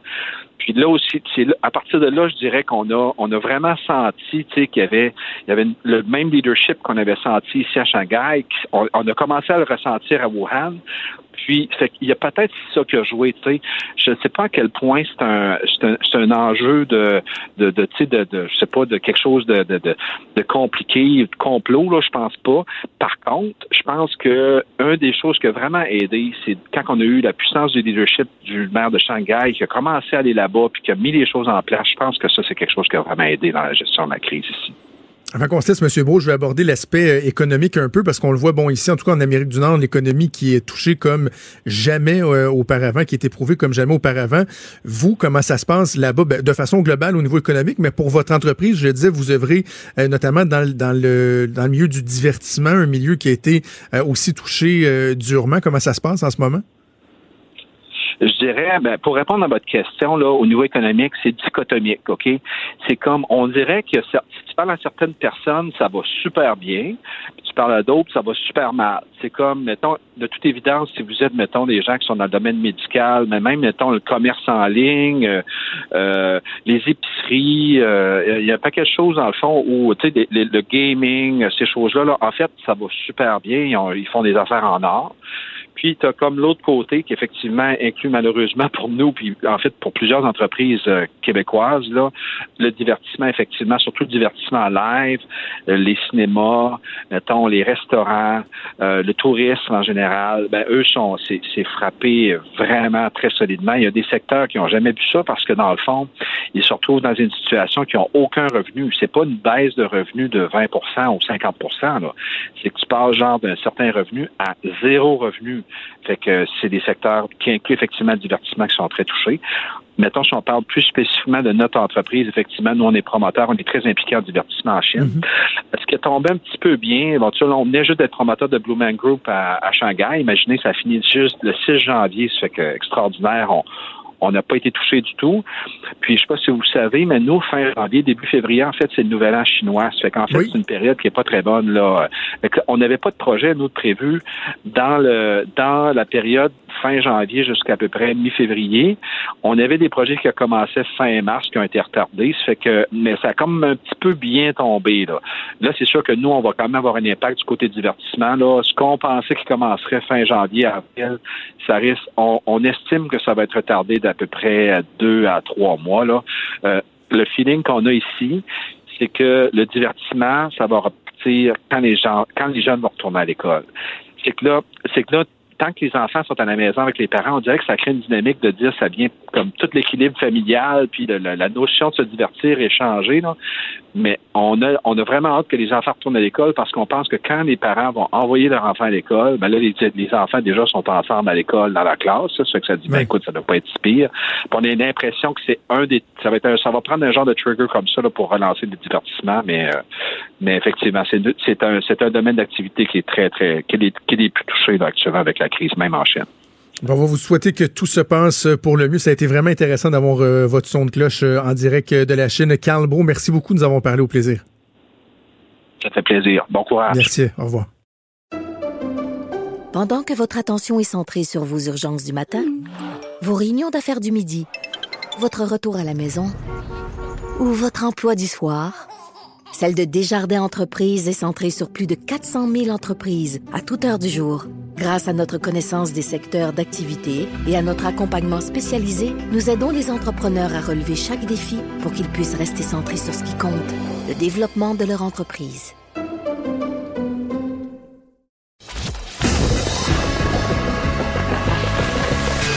Franchement dit. Appelez ou textez au 187 Cube Radio. 1877 827 2346. Parmi les secteurs euh, durement touchés, en fait, on se demande s'il y a des secteurs qui sont pas durement touchés, mais un des secteurs euh, particulièrement touchés, c'est celui de la construction et la construction résidentielle. Hier, il y avait un sondage qui a été rendu public par euh, l'APCHQ, l'Association des professionnels de la construction et de l'habitation du Québec, qui démontre qu'environ 60 des entreprises, suite à un sondage, donc 60 des entreprises qui sont actives dans le secteur de la construction et de la rénovation résidentielle craignent de ne pas survivre si euh, les chantiers ne reprennent pas rapidement. En fait, on parle d'un délai de deux mois. On va discuter avec le vice-président principal aux affaires publiques de l'APCHQ, François Bernier, que je rejoins au bout du fil. Monsieur Bernier, bonjour.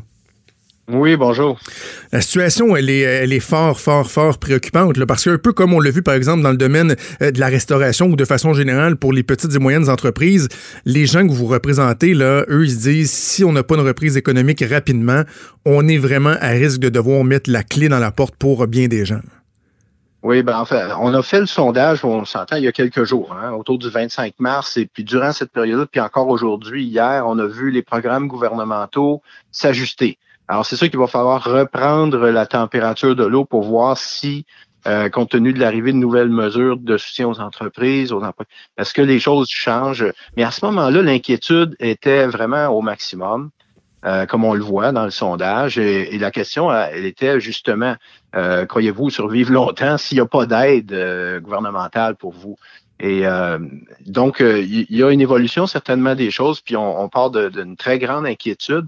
Je vais vous dire qu'à ce jour, malgré toute l'évolution des programmes gouvernementaux, malgré tout l'argent qui va circuler, il y a encore beaucoup de besoins qui ne seront pas comblés par les programmes en place. Donc, il y a du travail à faire. Euh, pour apaiser ces, inquiétudes-là, pour voir que toutes et chacune des entreprises, comme les, travailleurs aussi, sont bien couverts par les mesures. Parce qu'il y a deux aspects euh, qui, sont, euh, qui sont fondamentaux. il y a la capacité à livrer les contrats, et ça, je veux qu'on en parle dans un instant, mais l'autre aspect, c'est carrément la capacité à survivre, là, parce que vous le dites dans le sondage, déjà, il y a bon nombre des entrepreneurs que vous représentez qui font face à des annulations de contrats. Donc, il y a de la business qui devait s'en venir, et finalement, il y a des gens qui disent, ouais, non, finalement, on va annuler ça, on va annuler le projet. Oui, ben, en fait, on s'est, bien fait dire qu'à peu près le trois quarts, là, euh, au moment du sondage, déjà au, moment du sondage, à peu près le trois quarts des entrepreneurs faisaient face à des annulations de contrats. Donc, c'est les carnets de commandes qui se vident. Et puis là, on sait bien qu'un jour, euh, il y aura une reprise, mais en attendant, on est euh, pris avec nos frais fixes, des carnets de commandes vides. On est comme les autres secteurs, à tout fin pratique, là, qui, vivent une grande sécheresse. Là. Alors, euh, donc, c'est certainement périlleux pour les petites entreprises. Elles sont souvent très petites dans la construction, dans la rénovation. Donc, il n'y a pas beaucoup de marge de manœuvre pour, euh, pour tolérer la situation. Euh, vous dites, M. Bernier, qu'il y a des aspects, des besoins qui sont non comblés malgré ce qui est mis de l'avant par les différents paliers de gouvernement. Qu'est-ce que vous avez en tête, par exemple, comme, comme besoins particuliers qui, qui n'ont pas été adressés encore à ce stade-ci? Bon, sans, sans, sans, tomber dans le trop technique, là, euh, il y a des programmes gouvernementaux qui sont là pour faire des prêts à des entreprises pour qu'elles euh, euh, puissent survivre. Et c'est une bonne initiative, mais encore faut-il, pour se qualifier pour ça, montrer un historique et, et en plus avoir un minimum de 50 000 dollars de salaire qui a été versé. Bon, il y a des balises comme ça. Mais parfois, les entreprises, ben, les propriétaires d'entreprises, ils ont une petite entreprise, comme je vous dis, il n'y a pas nécessairement 50 000 de salaire de verser. Parfois, ils se rémunèrent sous forme de dividendes. Euh, la structure qu'on a souvent dans l'industrie de la construction, structure d'affaires, fait que, ben, tiens, on se rend compte qu'on n'est pas éligible à tel programme.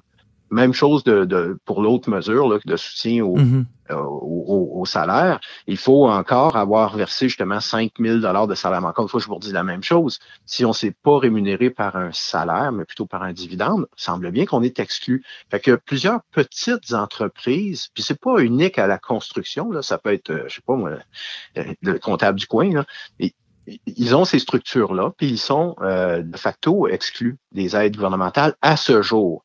Alors, ils sont là, puis c'est ça qu'ils nous disaient dans le sondage. Ben, je, suis inquiet. Qu'est-ce qu'il y a pour moi là-dedans pour m'aider à survivre? Hmm. Et parfois, on cherche encore la solution. Là. Je suis curieux de vous entendre sur euh, la pertinence euh, des mesures euh, mises en place au niveau des restrictions, au niveau de l'arrêt des travaux, parce que la plupart des, gens qui ont parlé disent ben on comprend ce que le gouvernement fait, on appuie le gouvernement, mais en même temps, on veut avoir des solutions aux, problèmes qui sont qui sont les nôtres.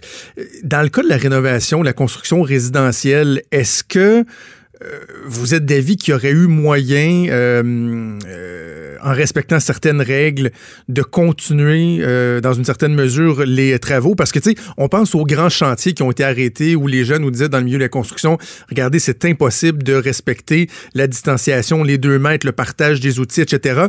Mais je me fais l'image de la construction résidentielle comme étant plus euh, restreinte, si, on veut, au niveau de la mobilisation des ressources humaines. Donc, vous en êtes où sur, euh, sur l'appréciation des mesures mises l'avant par le gouvernement?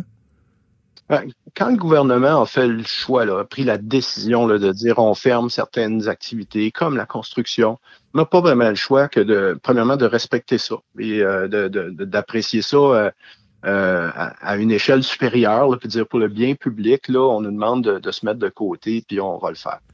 Maintenant, effectivement, ça nous fait tous réfléchir à quel genre de mesures on doit prendre pour être au moins en bonne position pour reprendre nos activités du mieux possible vous avez raison. On n'est pas un immense, souvent, c'est, on parle pas d'immenses chantiers avec des centaines et des centaines de travailleurs. On parle de succession d'équipes. qui vont euh, peut-être pas trop se piler sur les pieds. Donc, le problème de, de proximité, je ne veux pas dire qu'il n'existe pas, mais il existe peut-être moins que dans d'autres secteurs, c'est un plus.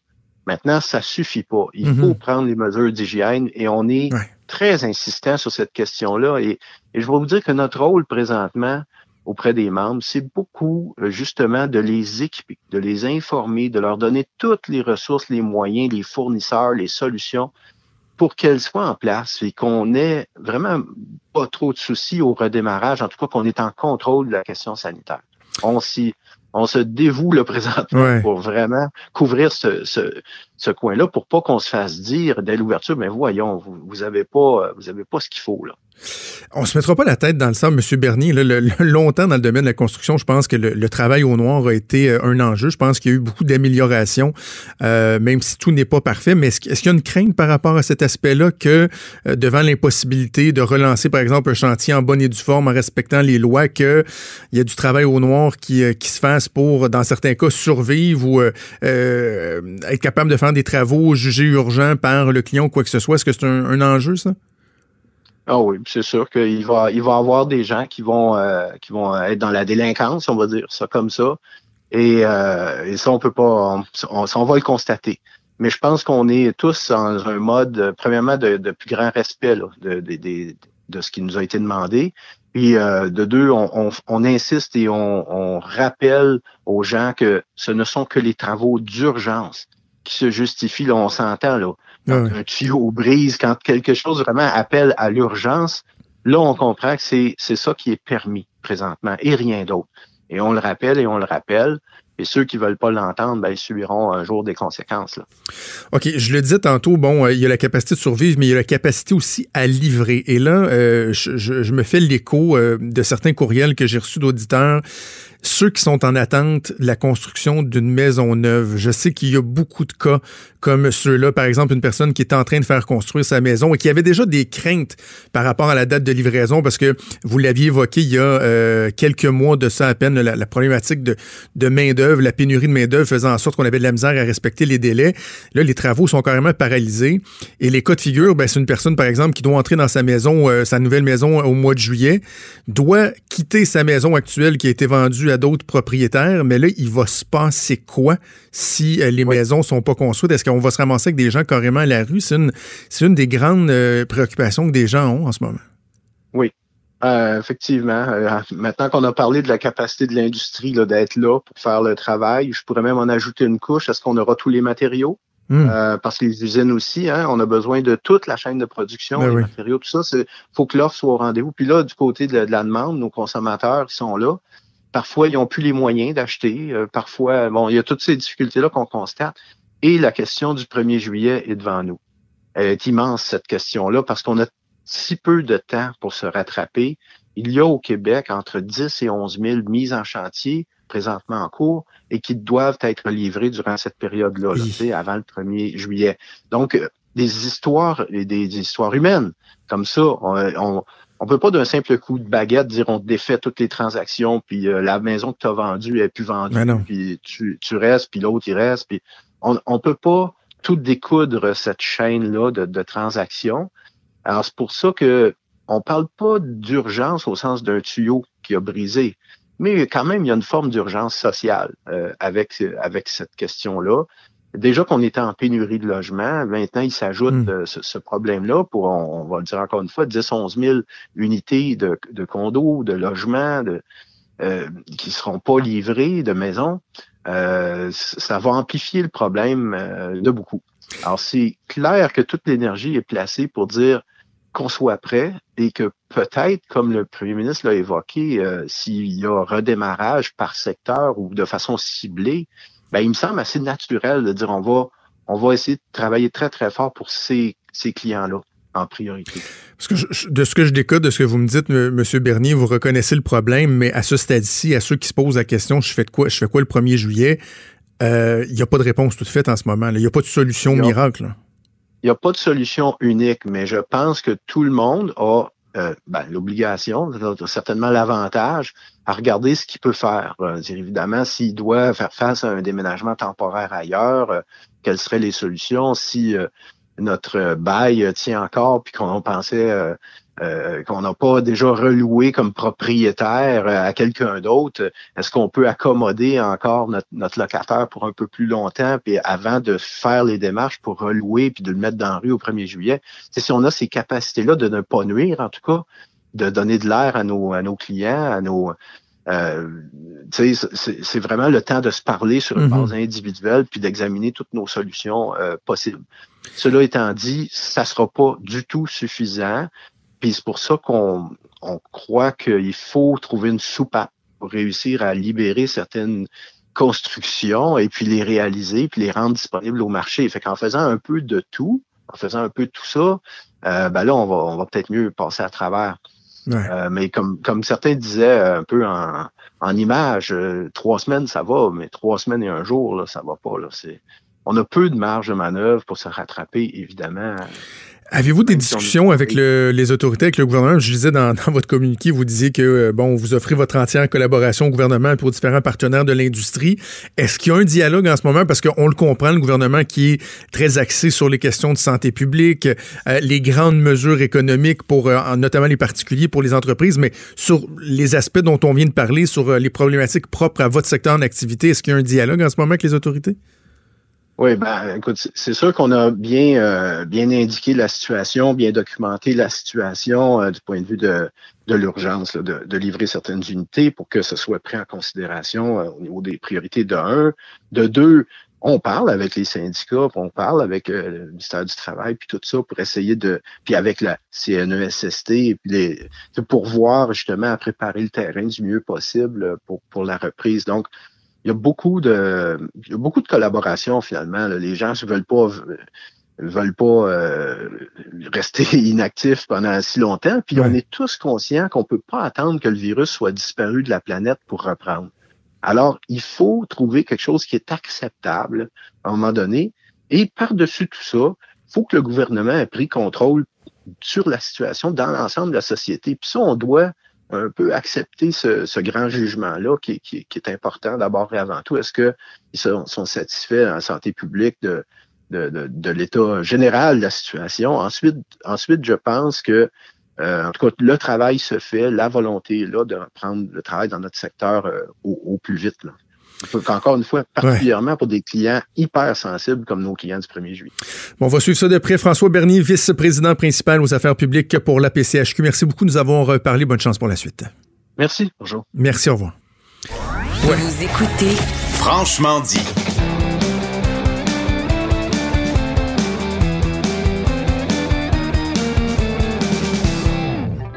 Chronique disque dur en première partie de Justin Trudeau avec Stéphane Plante. Salut Steph. Salut, Jonathan. Écoute, le jeudi, on a l'habitude. Ben oui, c'est ça. Le jeudi, on a l'habitude d'analyser des, euh, des, nouvelles sorties. Je sais pas si on aura le temps de faire euh, les trois qu'on a devant nous. En même temps, ça se peut que Justin Trudeau prenne 20 minutes de retard puis qu'on jase la pluie du beau temps. Mais euh, j'ai vraiment envie qu'on commence avec un album que je me suis tapé rapidement la semaine dernière. Le nouveau Gigaton de Pearl Jam. Ben oui, Gigaton. J'avais hâte de parler à quelqu'un qui est fan de Pearl Jam, justement pour savoir un peu ce que les, les, les fans, les vrais fans pur et dur en pensent. Euh, ben, ça reste quand même. Il y, avait eu un extrait qui était sorti il y a quelques mois, Dance of the Clairvoyant, euh, qui ne semblait pas.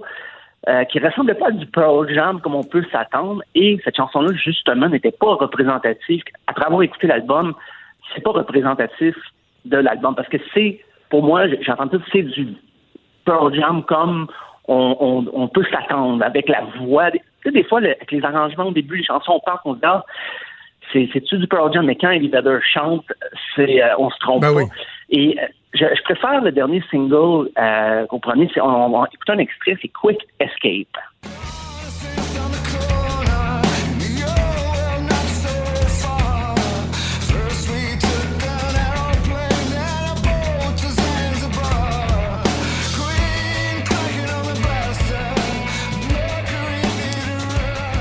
J'aime beaucoup la, la pesante euh, dans cette chanson-là. Assurément une des meilleures euh, de l'album, effectivement, je trouve. Ah oui, puis justement, la, la bass, euh, le, le groove, la ligne de basse, ça fait très Pearl Jam. J'avoue, j'ai pas tout suivi l'ensemble de la discographie de Pearl Jam, mais quand j'écoutais ça, je me pensais dans les années 90. pour ce qui est des paroles, c'est très, on parle beaucoup, on traite beaucoup de l'urgence climatique. Euh, en fait, gigaton, euh, gigaton, ça, ça réfère à la quantité de glace fondue à cause du réchauffement climatique euh, au pôle Nord et au pôle Sud. Donc, on de la Ah. chute dans les idées. J'ai eu ça. Et un rapprochement que j'ai fait euh, entre une pièce de cet album-là et du vieux Pearl Jam, encore une fois, c'est la pièce Never Destination. On va écouter un extrait. Je vous dis à quoi ça m'a fait penser.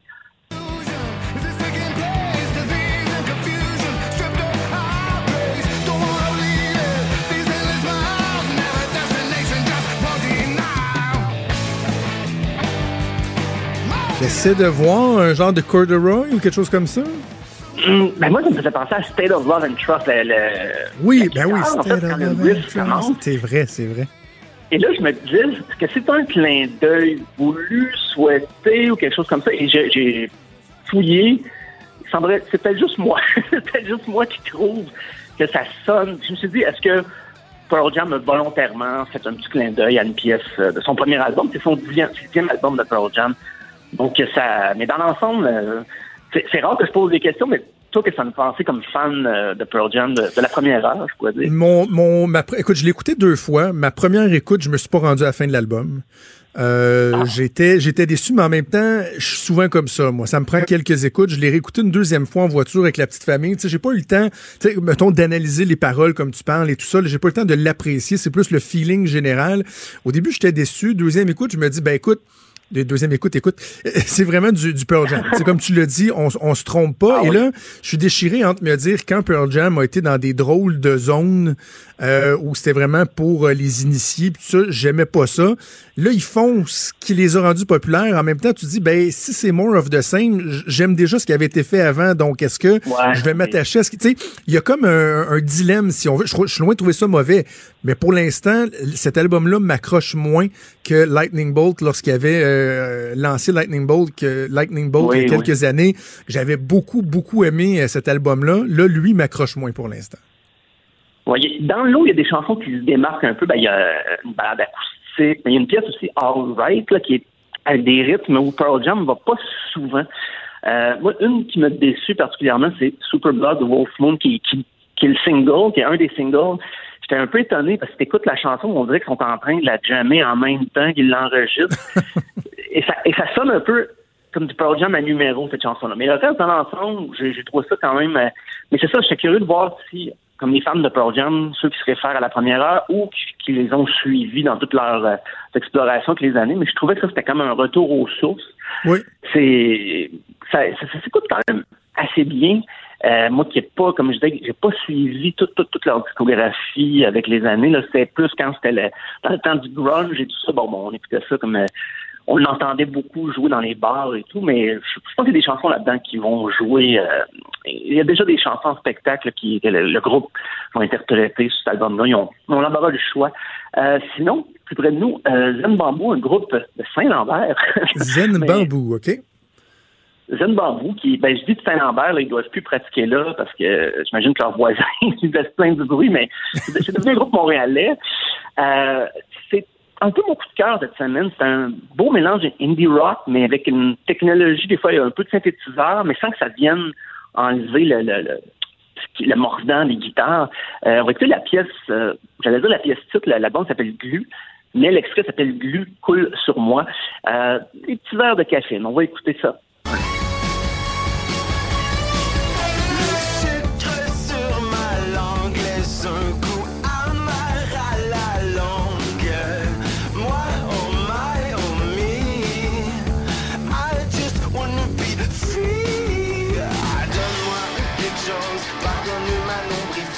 Hey, je trouve ça bon. Je trouve ça très bon. c'est très catchy dans l'ensemble. Euh, tu sais, le côté pop, rock, y a pas, le pop nuit pas au rock et vice-versa, ça, ça s'enchevêtre très bien. Ça m'a un peu rappelé tu sais, le début des années 2000, quand le rock revenait en force, il y avait tous ces groupes-là qu'on disait les sauveurs du rock, comme The Strokes, The Killers, Interpol. Et je dis pas que Zen Bamboo sonne exactement comme un de ces groupes-là, mais ça évoque un petit peu ce, ce côté-là. Euh, il- ce qui est aussi, c'est que c'est un groupe qui rock, ben, ça rock beaucoup, mais les paroles sont pas relayées non plus au second rang. Euh, c'est pas euh, trop loin dans le mix, là, parce que ici, le, le- le chanteur, Simon Larose, qui est aussi le parolier du groupe, euh, il veut pas que sa, sa poésie se perde, je pense, dans les couches de guitare et synthétiseurs. Euh, et parlons-en justement de sa poésie. Stéphane, peu, malheureusement, euh, je vais être obligé de te Ah. couper la parole parce qu'il y a le premier Trudeau qui a décidé d'être à l'heure euh, aujourd'hui. On reviendra sur euh, les bon. autres les autres albums. donc, euh, Glu de Zen Bamboo. On a parlé de Gigaton également de Pearl Jam. Merci Stéphane. À bientôt. On va frustré. Mais si vous tra- traversez une période particulièrement sombre, demandez de l'aide. A des gens qui peuvent vous aider. Et si vous pensez qu'un ami ou un membre de la famille a besoin d'aide, passez-lui un coup de téléphone. Dites-lui que vous êtes là pour l'écouter. On traverse une période difficile, mais on traverse ça ensemble. Et l'aide s'en vient. Ce soir, je vais euh, avoir euh, une rencontre avec les premiers ministres des provinces et on va discuter des façons dont on peut travailler ensemble pour garder les gens en sécurité et continuer de soutenir les gens. Au cours des dernières semaines, face à ce défi sans précédent, on a vu tous les paliers de gouvernement coopérer à trouver une réponse. Et cette collaboration deviendra de plus en plus importante. Nous serons là pour soutenir les provinces et les territoires avec tous leurs besoins.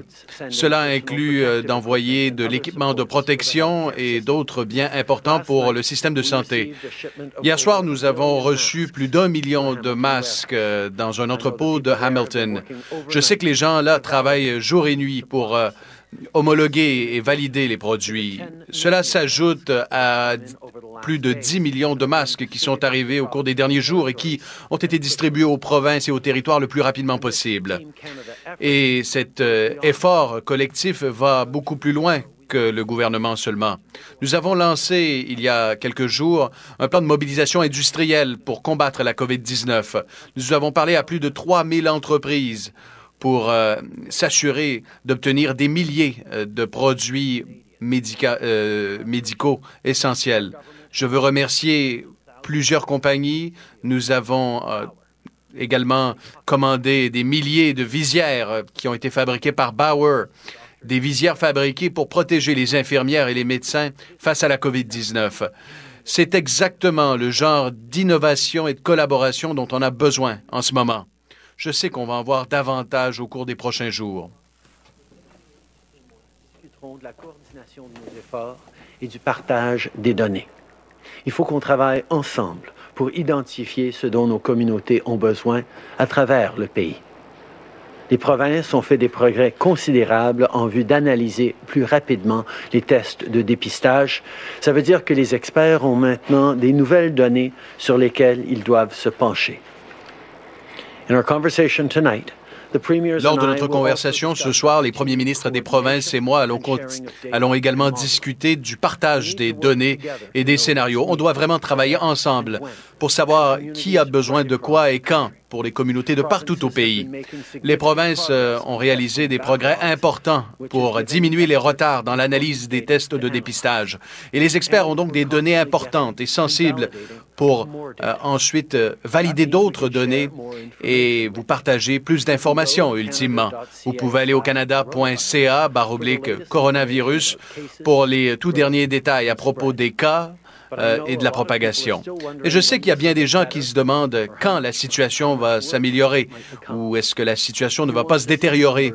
Vous voulez voir les chiffres, vous voulez voir les prédictions et les scénarios. Vous voulez lever le matin en regardant en ligne des données crédibles. Vous voulez un plan. Vous voulez vous préparer pour le pire et vous voulez savoir s'il y a de l'espoir. Et ça, je le sais. Et nous allons avoir davantage d'informations à vous euh, donner au cours euh, des prochains jours. Mais euh, la façon dont nous allons pouvoir établir les scénarios dépend vraiment de votre comportement. Vous devez suivre les directives de ces médecins de classe internationale qui y vont de leurs conseils. Et en les ignorant, vous mettez des vis à risque. C'est vraiment euh, important que vous fassiez votre part. Il y a bien euh, des Canadiens qui limitent leurs déplacements à l'épicerie et qui restent à la maison, mais il y en a trop qui sortent. Ce que les experts nous disent, c'est qu'on doit faire tout en notre pouvoir, aujourd'hui et demain, afin d'être en ligne et d'être bien préparé pour ce qui va se passer au cours des prochaines semaines et des prochains mois. Ça prend du temps de voir euh, l'effet concret, l'impact de nos actions dans le temps. Alors, si on ne veut pas que nos hôpitaux soient engorgés et débordés, on doit prendre les bonnes décisions maintenant.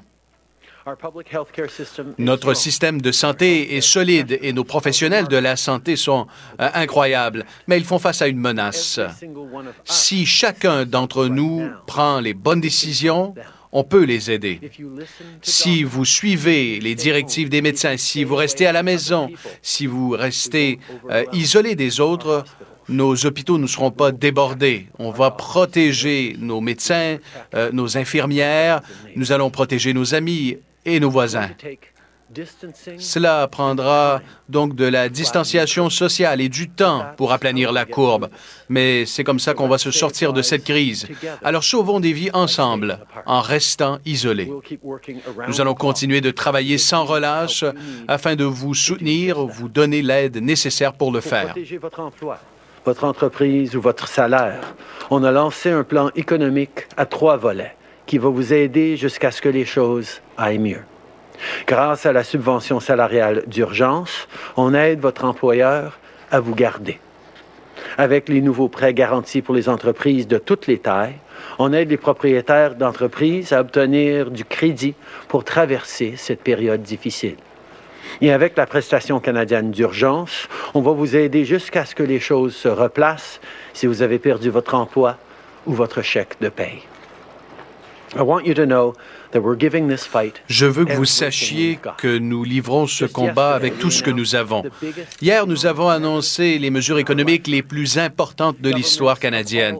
Les gouvernements de tous les paliers sont en train de s'organiser et nous assistons à- à une mobilisation citoyenne jamais vue depuis la Deuxième Guerre mondiale. Des livreurs, des camionneurs augmentent leur rythme de travail comme on ne l'a jamais vu dans notre histoire. Mais voici la vérité. Rien de cela n'aura suffisant sans votre aide. La notion de servir son pays change d'une génération à l'autre. Votre grand-père a peut-être servi son pays en allant à l'étranger pour une guerre. Votre mère, quant à elle, s'est peut-être battue pour plus d'égalité. Maintenant, c'est à votre tour. À votre tour de contribuer à l'effort. Vous pouvez ser- servir votre pays en restant chez vous et en suivant les règles. Je sais que ça peut paraître simple, mais c'est la seule façon de traverser cette épreuve. Chacun doit faire sa part. Chacun doit sacrifier, sa routine pour que la vie reprenne un jour son cours. Je sais qu'on peut et on va y arriver ensemble. Merci. Merci beaucoup, Monsieur le Premier ministre. On va commencer par la période de questions par téléphone. Modérateur, le plancher est à vous. Merci. Thank you. Merci. Première question, Nina Dib, La Presse canadienne, à vous. Oui, bonjour, Monsieur Trudeau. Euh, je voudrais euh, qu'on reparle de, de l'équipement médical et des chaînes d'approvisionnement. On entend toutes sortes d'histoires à propos de détournement euh, d'équipements. Est-ce que vous avez des garanties de l'administration américaine que tout ce qui est destiné au Canada comme équipement médical euh, arrive au Canada et n'est pas détourné par- pour les intérêts américains qui maintenant en sont à plus de 200 000 tonnes? Euh, J'ai vu euh, avec grande préoccupation ce rapport qui soulignerait qu'il y aurait peut-être eu détournement. Euh, on est très inquiet à ce niveau-là et on va faire des, des suivis. Je comprends la préoccupation du, et du euh, premier ministre Legault et euh, d'autres gens. On va faire des suivis avec le ministre Garneau, le ministre Blair, les ministres responsables pour s'assurer de ce qui s'est passé et euh, surtout pour s'assurer que l'équipement destiné au Canada arrive au Canada.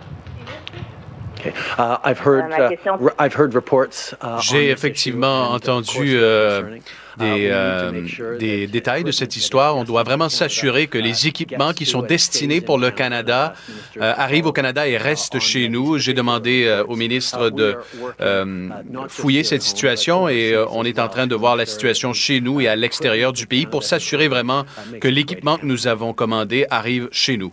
Allez-vous ou avez-vous soulevé la question avec l'administration américaine? Allez-vous obtenir des garanties ou avez-vous déjà des garanties des Américains? Euh, on est en train de travailler avec les Américains, de suivre, de souligner euh, cet enjeu spécifiquement. Euh, on travaille ensemble, on comprend que les besoins aux États-Unis sont, sont criants, mais les besoins au Canada sont criants aussi.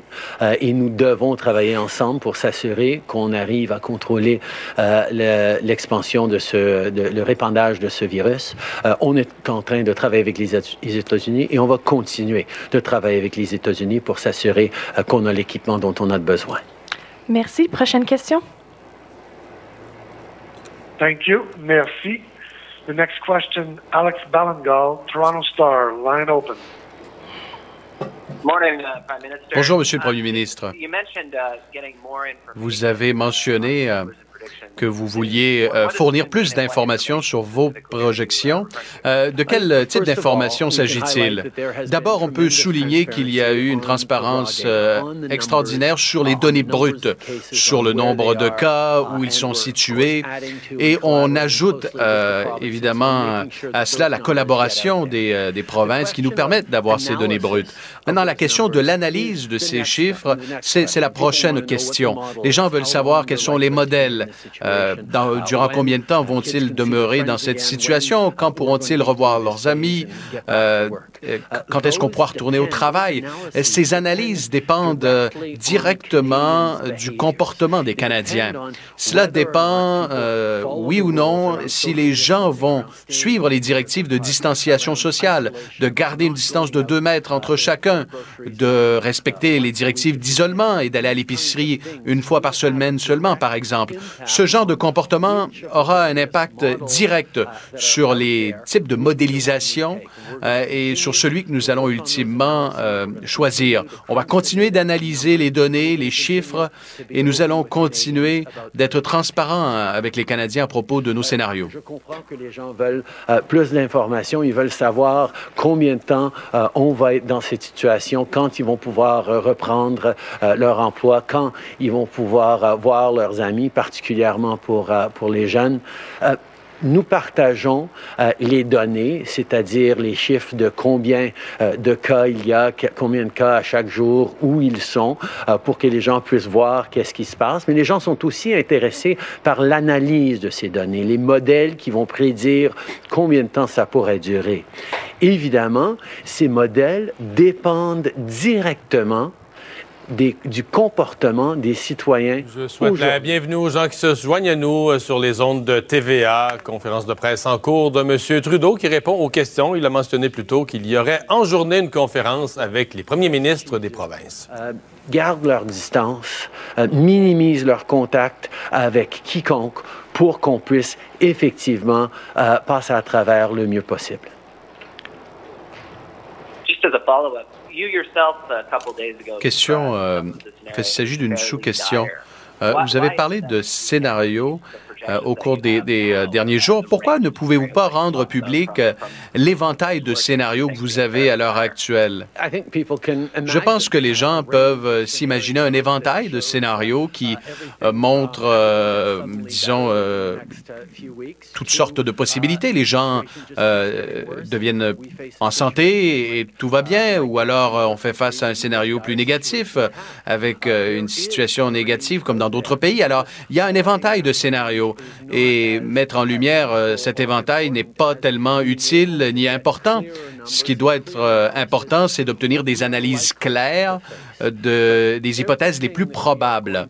Et tout ce que nous allons, euh, tout ce dont nous allons euh, faire face euh, est directement lié à la façon dont les gens agissent aujourd'hui et se comportent. Voilà pourquoi il est si important euh, que les gens restent à la maison et continuent avec la distanciation sociale, euh, continuent de se tenir euh, à deux mètres de distance entre eux pour minimiser leurs déplacements le plus possible.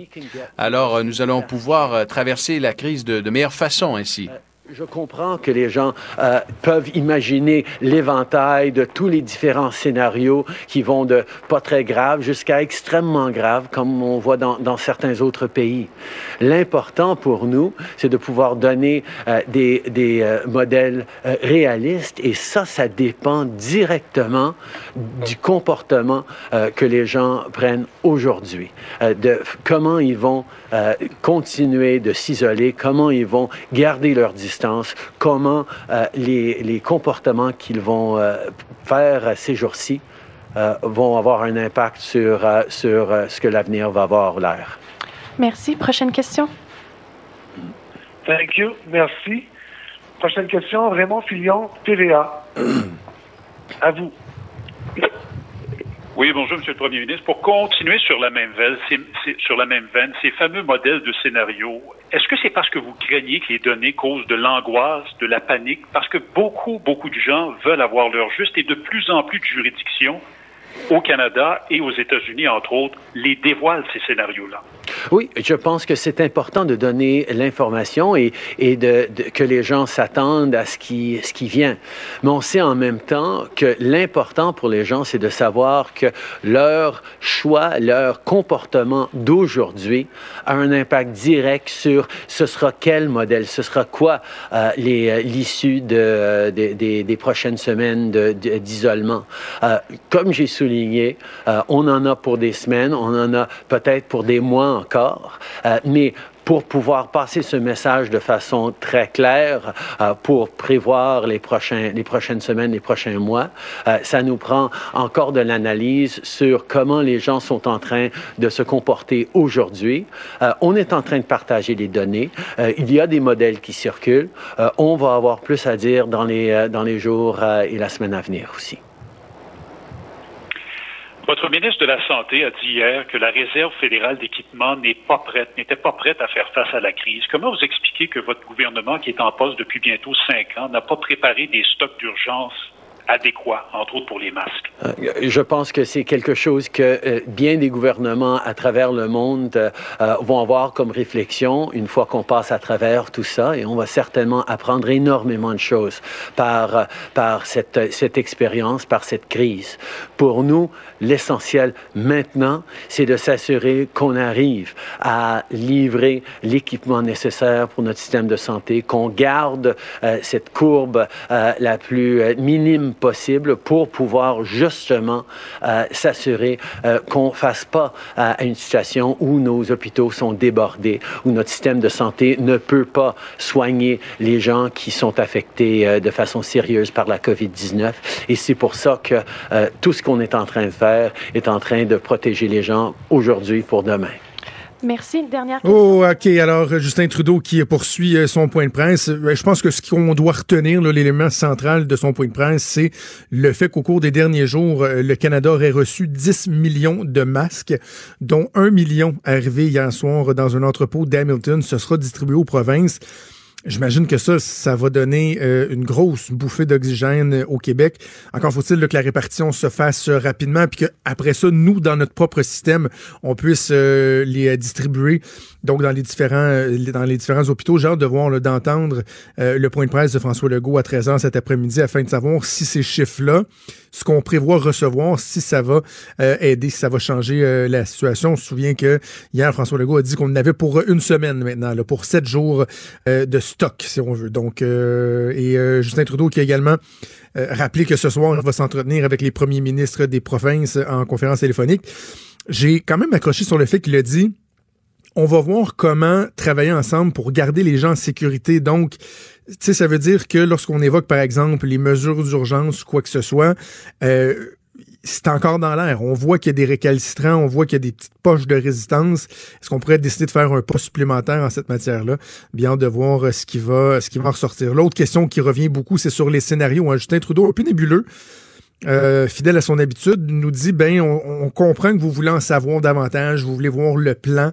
Euh, on va essayer d'en partager, mais les journalistes qui le questionnent là-dessus, puis on sent qu'il y a une résistance, on sent qu'il y a une crainte. Donc, un peu euh, à l'instant du gouvernement du Québec, on nous dit qu'on va en dévoiler davantage, mais on ne sait pas quelle forme ça va prendre et euh, quand est-ce que ce sera fait. Sinon, ben, j'accroche, tu je, je veux pas faire de, de, de blâmer, de pointage du doigt pour le, le plaisir de pointer du doigt. Là, on est dans une situation où on doit être solidaire, reconnaître à quel point le travail que nos euh, politiciens font n'est pas évident.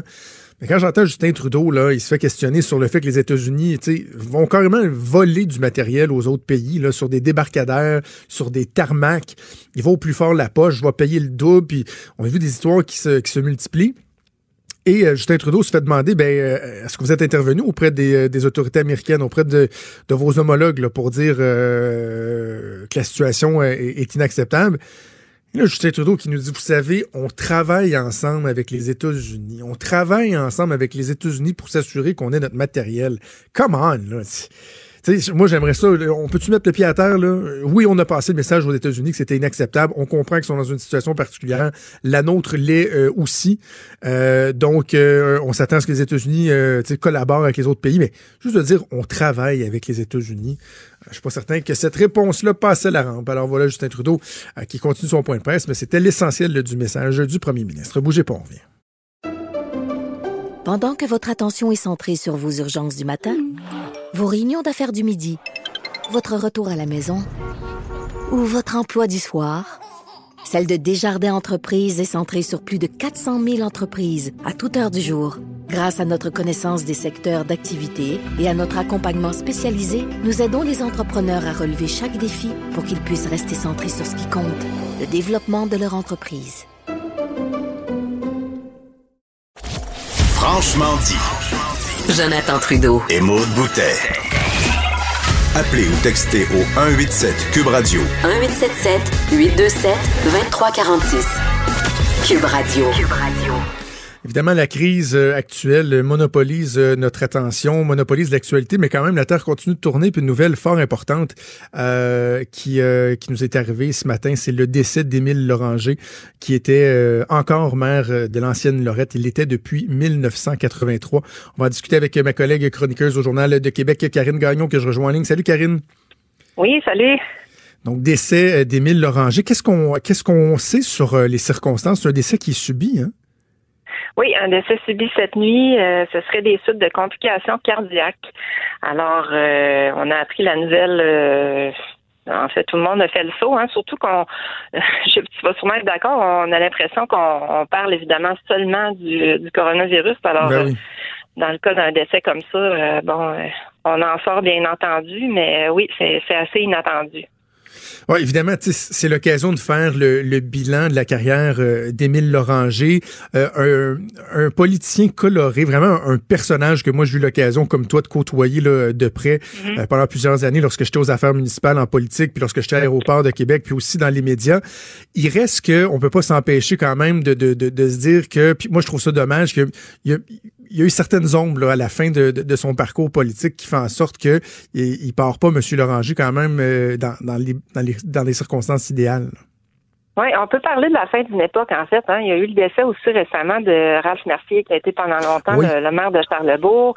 Alors là, avec ce décès-là, euh, oui, je pense qu'on peut parler de la fin d'une époque. Et euh, euh, effectivement, on, on voit que M. Loranger a fait une- en quelque sorte une mauvaise sortie de piste. hein. Il a accumulé les bourdes euh, depuis euh, depuis un petit bout, là, c'est à peu près depuis deux ans. hein. Il y a eu euh, une cause qui s'est réglée hors cours pour harcèlement psychologique. Il y a eu euh, des problèmes euh, au niveau de l'éthique euh, qui ont nécessité sa suspension. Et puis il disait, malgré tout, qu'il voulait revenir hein, pour un, un dixième mandat en 2021. Puis c'est tout ce qui me surprend, moi, c'est que les gens, euh, bon, on le sait, là, il était là depuis 1983 avec une interruption à cause des fusions, mais Ben les oui. gens ont toujours été derrière lui.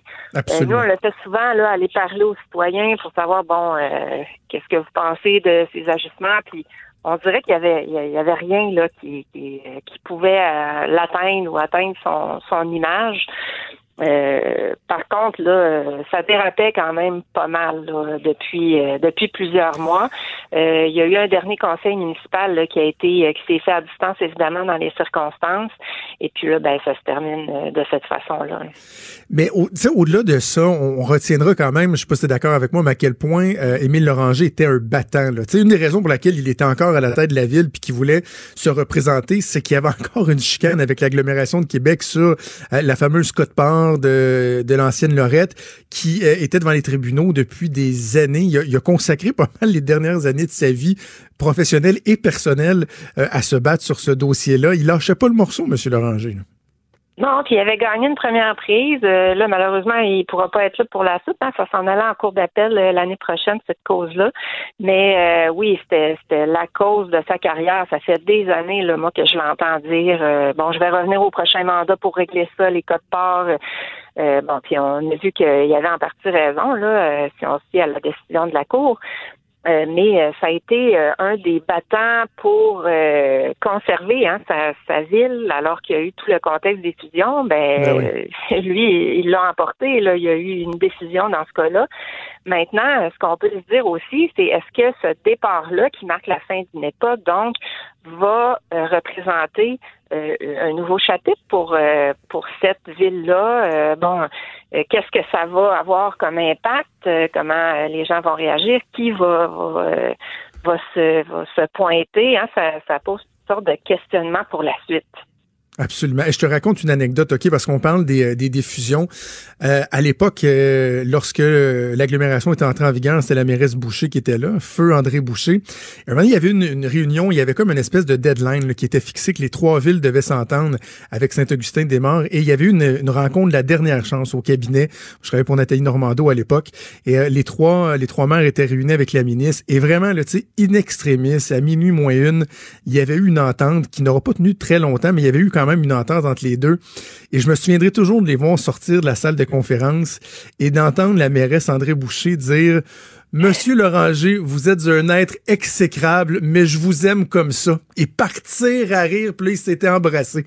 C'est une scène qui m'a marqué. C'était deux personnages de plus grand que nature euh, qui étaient ensemble, qui avaient réussi à s'entendre. Deux personnes qui, euh, qui, nous, ont, qui nous ont quittés. Ouais, on aime ça hein, dans la région Québec, les, personnages colorés. Euh, on a eu aussi droit à beaucoup de batailles épiques euh, entre Régis Labaume et Émile Loranger sur la place publique, sur toutes sortes de dossiers, euh, la rivière Lorette. euh, écoute, ben, les codes parts dont on a parlé tantôt. Et puis, c'était un peu un style similaire en quelque part, là, personnage coloré, fort en gueule. euh, puis c'est ça, les gens de la région, je pense, apprécient ce genre de personnage-là. En terminant, il nous reste à, peu près une minute, Karine. Si j'avais te demandé, c'est quoi le, plus grand leg euh, d'Émile Loranger dans la façon, je sais pas, qu'il a façonné sa ville et tout ça, ce serait quoi que les gens euh, vont retenir à l'ancienne Lorette? Ben, on dit qu'il a doté euh, la ville d'infrastructures, euh, puis bon, on peut penser à plusieurs in- infrastructures sportives, là, euh, dont un aréna.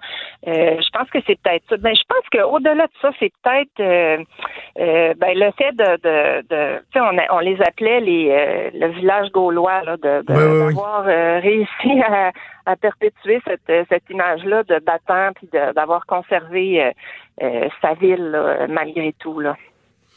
Ben écoute, euh, donc je rappelle Émile Loranger qui est euh, décédé à l'âge de 73 ans. Il est à la tête euh, de la ville d'ancienne Lorette depuis 1983. Évidemment, on offre euh, nos plus sincères condoléances à la famille, aux proches de Monsieur Loranger.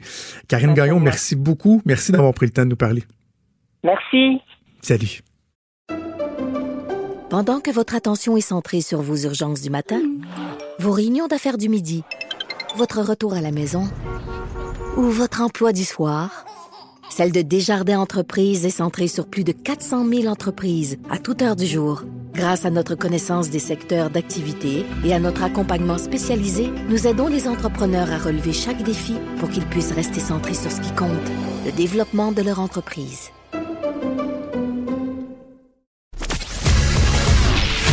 Il est franc et nuancé. Jonathan Trudeau. La politique lui coule dans les veines. Vous écoutez Franchement dit. Je vous rappelle justement qu'on se quitte là, euh, que Justin Trudeau euh, a quand même annoncé quelque chose d'important dans, dans son point de presse sur l'approvisionnement, ce qui est pas mal ce qui retient l'attention du pays au complet, particulièrement chez nous au Québec. Euh, depuis que le premier s'avait dit avant-hier qu'on avait des stocks pour 3 à 7 jours. Bon, hier, il avait dit finalement on est rendu à 7 jours. Mais là, on a appris qu'au cours des derniers jours, c'est pas moins de 10 millions de masques qui auraient été reçus au Canada et qui pourront être redistribués dans, dans les provinces. J'ai quand même hâte de voir, là, y a-tu des... Est-ce qu'il y a des petits catch-22 là-dedans? Là? Euh, Certains parlaient d'homologation. Est-ce que euh, Santé Canada devra voir, dire oui, ça, c'est des masques N95, mais euh, euh, je sais pas moi, qui ont été faits par un nouveau fournisseur, on doit faire des tests et tout. J'espère qu'il n'y aura pas de retard dans, dans la distribution parce que, euh, dans, parce que dans le réseau, c'est essentiel. Pensons à toute la question des chirurgies. Euh, le gouvernement qui dit oui, les chirurgies électives, là, de plus en plus, on va les éliminer. Mais là, ce qu'on comprend, c'est qu'il y a des chirurgies qui ne se font pas. On s'est mis en mode week-end, si on veut. Là, donc, euh, vraiment juste ce qui est extrêmement urgent qui, euh, est mis de l'avant. Ça fait en sorte qu'il y a des gens, par exemple, qui sont en attente d'une chirurgie pour le retrait d'une masse, par exemple, d'une masse euh, cancéreuse et qui ne peuvent pas être opérés. Et là, c'est pas par manque de disponibilité des salles, des lits ou quoi que ce soit. On comprend que on a enlevé certaines chirurgies électives pour garder des lits, pour se garder la capacité. On en a quoi? C'est 6 000 qu'on a réussi à libérer. Mais là, c'est plus ça le problème. C'est que même si on veut opérer des gens, on manque de matériel. Le réseau manque de matériel, donc il faudra donner euh, l'heure juste euh, rapidement en espérant que ça puisse rassurer les gens euh, du milieu de la santé, qu'on soit euh, en mesure de, de- de garder nos activités, de protéger notre monde. By the way, Ange Gardien, je commence à être plus capable, juste le dire, là. Mais de protéger notre monde euh, qui travaille fort, de diminuer les craintes des gens qui sont sur le terrain, autant les médecins, les infirmières, les préposés. Pensons même aux euh, travailleurs sociaux, par exemple. Il y a beaucoup de gens qui sont inquiets. On doit mieux euh, les protéger. Espérons qu'on sera capable de le faire. Déjà tout pour nous. Merci à Dess qui a donné euh, un coup de main en remplacement de Maud Boutet, également à Achille Moinet à la mise en onde et à Frédéric Mocoll à la recherche et Mathieu Boulay aussi à la recherche. Il y a Sophie Durocher qui s'en vient avec vous et nous, on se donne rendez-vous demain à 10h. Passez une excellente journée. Cette émission est maintenant disponible en podcast. Rendez-vous dans la section balado de l'application ou du site cube.radio pour une écoute sur mesure en tout temps. Cube Radio, autrement dit. Et maintenant, autrement écouté.